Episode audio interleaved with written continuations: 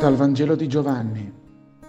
Dopo questo, Gesù sapendo che ormai tutto era compiuto, affinché si compisse la scrittura, disse, Ho sete. Vi era lì un vaso pieno d'aceto. Posero perciò una spugna imbevuta di aceto in cima ad una canna e gliela accostarono alla bocca.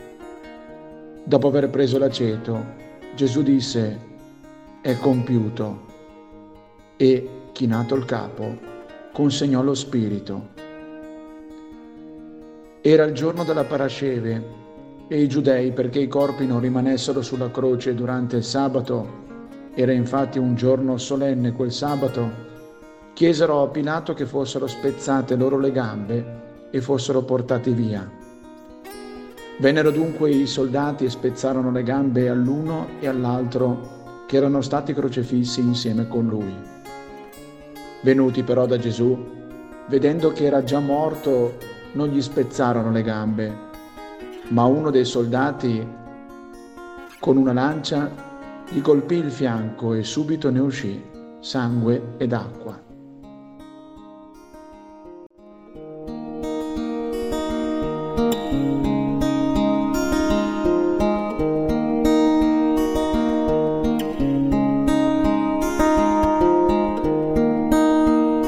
Oggi la liturgia ci pone di fronte all'ultimo passo del cammino dell'uomo Gesù, di quell'uomo che è al contempo vero Dio.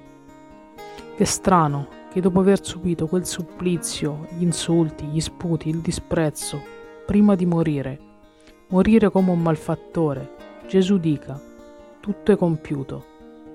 In che senso è compiuto? Tutto ciò non appare come una disfatta.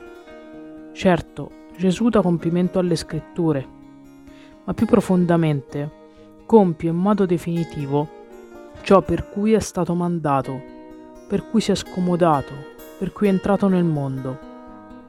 Da lì, dall'albero della croce, avendo in mente il volto di ciascun uomo e di ciascuna donna della storia, mi dice, ti dice, guarda, guardami, io sono venuto per questo, per dare tutta la vita tutta, per te, per la tua felicità.